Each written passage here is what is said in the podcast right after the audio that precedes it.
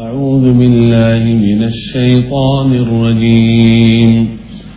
الله ولي الذين آمنوا يخرجهم من الظلمات إلى النور. والذين كفروا أولياؤهم الطاغوت يخرجونهم من النور إلى الظلمات أولئك أصحاب النار هم فيها خالدون. ألم تر إلى الذي حاج إبراهيم في ربه أن آتاه الله الملك؟ إذ قال إبراهيم ربي الذي يحيي ويميت. قال أنا أحيي وأميت. قال إبراهيم فإن الله يأتي بالشمس من المشرق فأت بها من المغرب فبهت الذي كفر والله لا يهدي القوم الظالمين. صدق الله العظيم. Bismillahirrahmanirrahim. Assalamualaikum warahmatullahi wabarakatuh. Alhamdulillah wa syukrulillah ala ni'matillah la hawla wa la quwata illa billah amma ba'du. Allahumma salli wa sallim barik ala sayyidina Muhammad wa ala ali sayyidina Muhammad. Pemirsa yang dirahmati Allah. Masih ingat pembahasan kemarin bahwasanya Allah Subhanahu wa taala mencintai Nabi Muhammad sallallahu alaihi wasallam. Salah satu kemudian yang membuat kita tahu bahwa Allah mencintai Nabi besar Muhammad Sallallahu Alaihi Wasallam adalah dialog antara Allah dengan Muhammad Sallallahu Alaihi. Nabi Muhammad ini begitu istimewa, diperhatikan, diperhatikan betul oleh Allah. Bahkan Allah kemudian memberikan sedikit ancamannya, bukan sedikit, banyak ancamannya. Buat mereka kemudian yang tidak mencintai Rasulullah, buat mereka yang kemudian membenci Rasulullah, buat mereka yang bahkan menghina Rasulullah. Di antaranya di dalam surah Al-Ahzab ayat eh, 57. Pemirsa langsung kita belajar.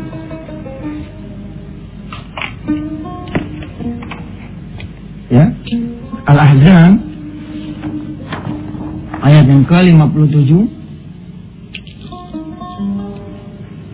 sekedar memori Al-Ahzab 56-nya ini perintah dari Allah Subhanahu wa taala kepada kita semua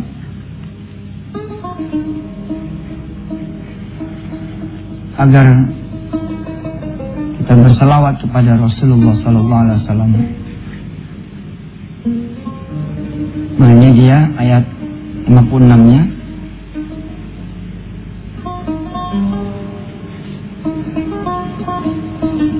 Di ayat 57-nya kalau saya perhatikan itu ya.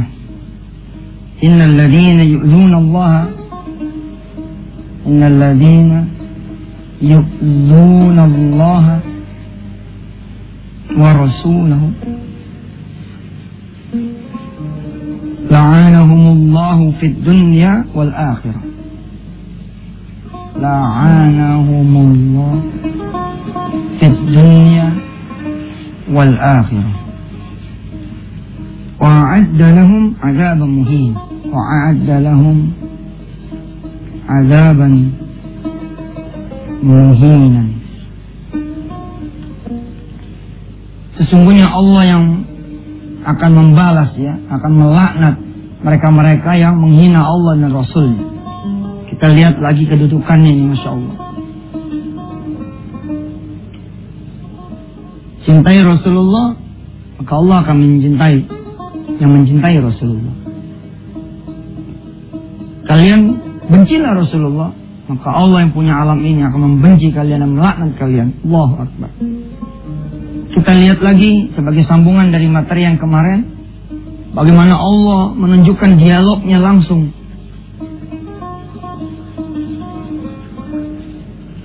Dengan Nabi Muhammad.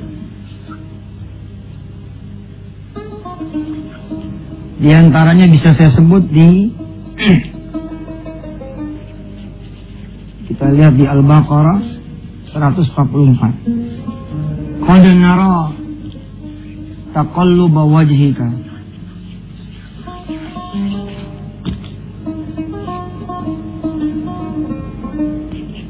Bagaimana Allah kemudian menghampiri Rasulullah, mendatangi Rasulullah dan kemudian berfirman kepada Rasulullah, "Qad naro, sungguh kami telah melihat taqalluba wajhika." Berulang-ulangnya kamu memohon pada Allah. Jadi yang saya ingin tunjukkan kepada pemirsa semua adalah bahwa Allah ini intens, dialognya intens, memperhatikan rapat gitu. Nanti ayat-ayat ini kita akan baca ya. Siapin pemirsa Al-Qur'annya di rumah. Siapin Al-Qur'annya di rumah. Mulai nanti kita akan baca mulai 142 Bismillahirrahmanirrahim sampai nanti 153. Allah ini betul-betul melindungi, memprotek Rasulullah senantiasa berhubungan. Kita belajar ketika kecil bagaimana Rasulullah yang kemudian pergi ke Taif. Ternyata di sana disambut oleh cacian, makian dan lemparan batu sehingga berdarah Rasulullah. Lalu Allah menurunkan malaikat Jibril alaihissalatu wassalam. Jibril lalu bertanya kepada Muhammad sallallahu alaihi Wahai Muhammad, Allah sudah memerintahkan kepada aku Kalau engkau berkenan, aku akan angkat ini gunung-gunung, lo kau timpakan kepada penduduk Taif. Wah, kita punya anak diledek sama orang, kita punya anak dibikin nangis sama anak orang lain. Kita yang jadi bapak turun, woi. Urusan anak bapaknya yang turun, urusan Muhammad Allah yang turun. La ilaha illallah. Bayangkan kalau anda mencintai Rasulullah, Allah yang turun mencintai saudara. Yang belum duha, nanti duha. Yang belum mencintai sholat malam, nanti malam mulai kita Bismillahirrahmanirrahim. Jangan sampai kita tinggal sholat malam. Kita mencintai Rasulullah karena Allah mencintai Rasulullah.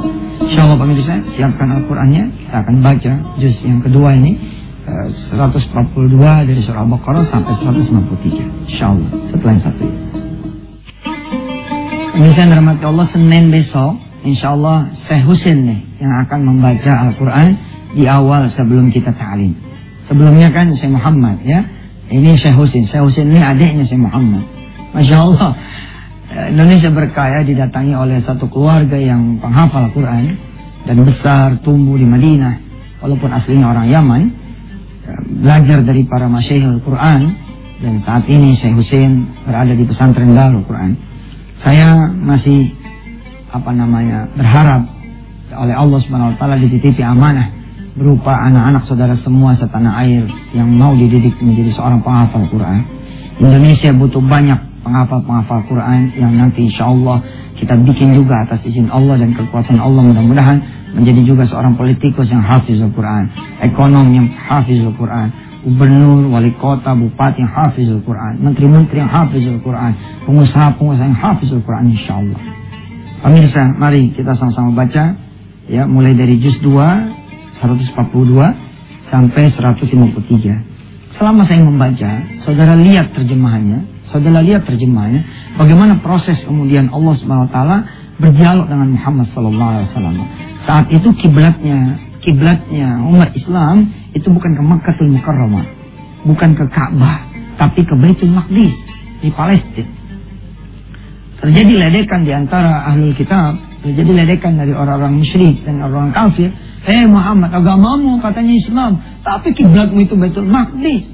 Kiblatnya Isa, dan para pengikutnya. Oh, subhanallah. Rasulullah pun merasa, oh, Allah melihat Rasulullah terus mengadahkan tangannya ke langit meminta supaya kemudian dipindah itu kiblat bukan lagi ke Baitul Maqdis tapi seperti yang sekarang ini kita nikmati kita menghadap kepada Ka'bah saya berdoa mudah-mudahan saudara yang mengikuti ayat-ayat ini insya Allah mudah-mudahan bisa melihat Ka'bah langsung dengan matanya bisa melihat Ka'bah langsung dengan matanya bisa melihat Ka'bah langsung dengan matanya صلوا على النبي. اللهم صل على سيدنا محمد وعلى آل سيدنا محمد. أعوذ بالله من الشيطان الرجيم. بسم الله الرحمن الرحيم. سيقول السفهاء من الناس ما ولاهم ما ولاهم عن كبلتهم التي كانوا عليها.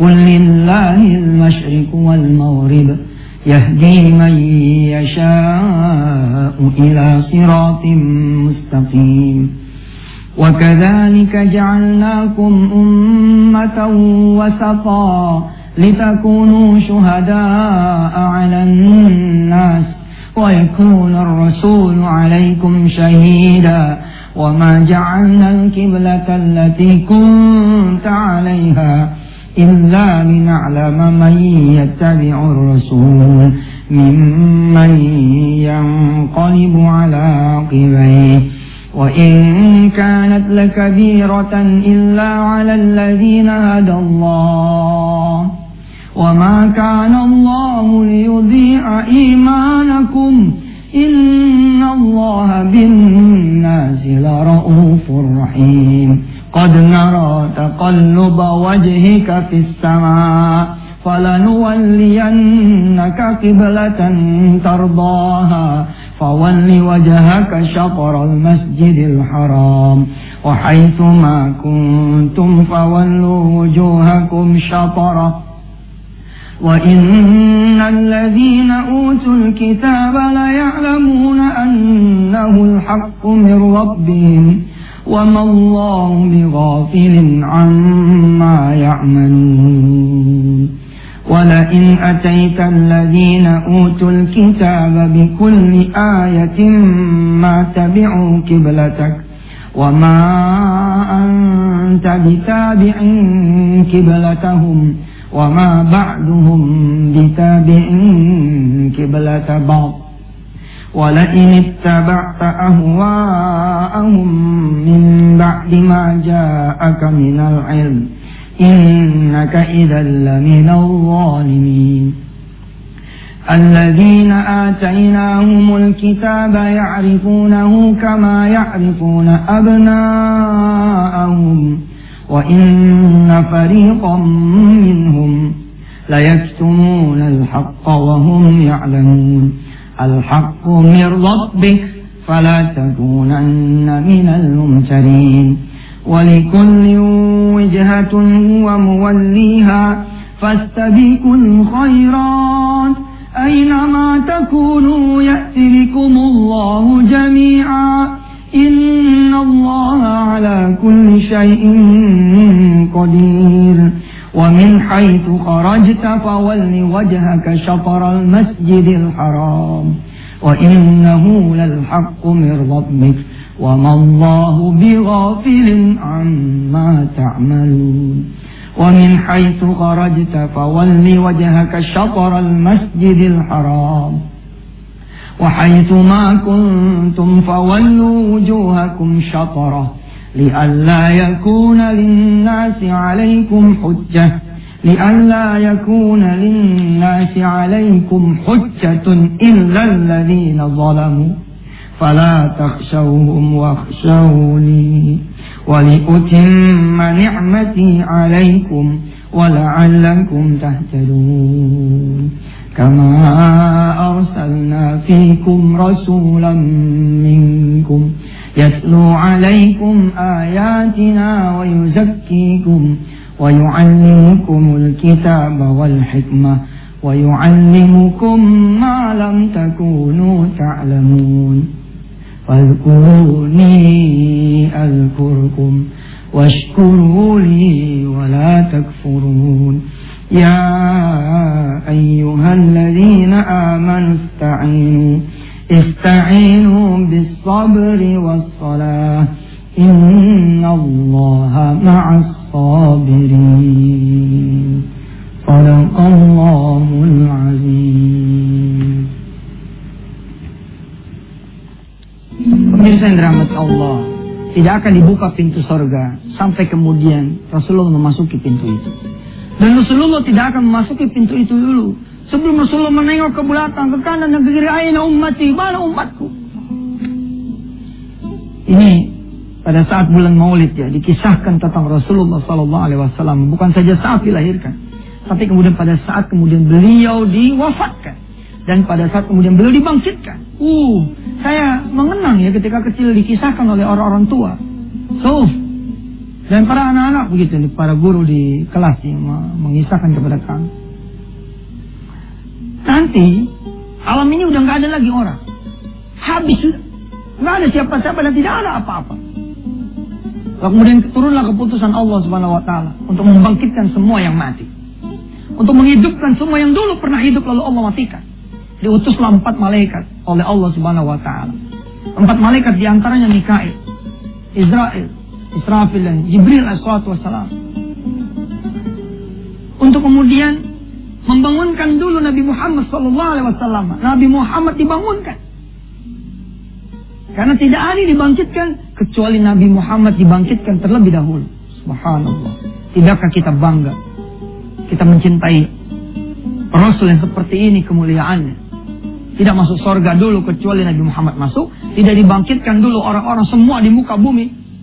Kecuali Nabi Muhammad dibangkitkan. Tapi empat malaikat ini tidak mampu menemukan. Di mana makam Rasulullah SAW. Sampai kemudian Allah memberikan cahaya. Ketika Allah memberikan cahayanya, mengenalilah semua bahwa inilah dia makam Rasul yang dicintai oleh Allah Subhanahu wa taala yang pernah diundang naik Isra dan Mi'raj. Bermuajah langsung dengan Allah Subhanahu wa taala bibadani wa ruhi dengan badannya dan ruhnya. Empat malaikat ini kemudian saling bicara, siapa yang berhak membangunkan Nabi Muhammad sallallahu alaihi wasallam. Israel mengatakan kepada Jibril, Jibril engkau, engkau yang dicintai oleh oleh Nabi Muhammad sallallahu alaihi. Jibril bilang, nah Engkau Israel, engkau yang mematikan Nabi Muhammad SAW. Engkau yang diperintahkan oleh Allah mencabut nyawanya. Engkau yang menghidupkan kembali atas izin. Lalu kemudian malaikat ini berkumpul begitu kata guru-guru saya. Bersama-sama membangunkan ini. Orang yang dicintai oleh Allah Subhanahu wa taala dan dicintai oleh seluruh penghuni langit dan bumi kecuali manusia yang segelintir mencintai.